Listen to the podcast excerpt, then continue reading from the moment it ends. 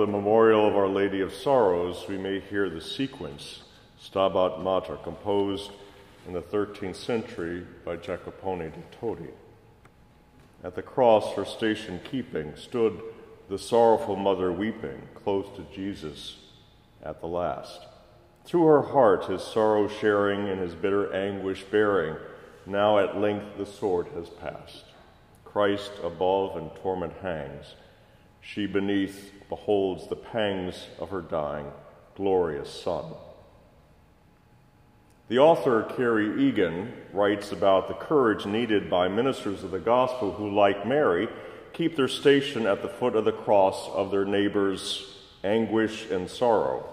She writes in her book on living, if you think it's not work to stay steady, to remain present, to not pull back in the face of terrible suffering, then you've never been in the face of terrible suffering. It's something I've failed at. I try not to flinch. I try not to be overwhelmed. I try not to run away, but I have. And the confession of this hospice chaplain and the poetry of a Franciscan friar, there's an invitation to us all as preachers of grace to beg God for an increase in the virtue of courage so as not to pull back. We pray for courage to keep to our station, even in the face of terrible suffering, and to recognize this as an occasion of great grace, the grace to receive and to share love. What courage it takes these days to remain steadfast in the face of the pandemic, of racial injustice, and of unprecedented poverty, violence, and natural disaster. In his members, Christ still above in torment hangs. We cannot remain steadfast in the face of such evil, sin, and death if we are not willing to be courageous enough to face our own anguish and sorrow, and to do so honestly, that which may very well be a terrible thing in its own right. How often do we flinch at our own capacity to sin, or flee from the hurt that others have inflicted upon us? To remain present and steady in the face of our neighbor's suffering is to have the courage to do so in the face of our own. This, too, is where grace is offered, accepted, or rejected.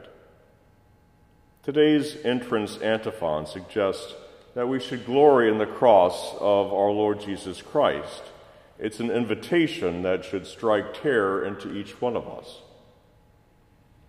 In what way can the death of an innocent man, the God-man Jesus, hanging in humiliation on an instrument of torture, be glorious?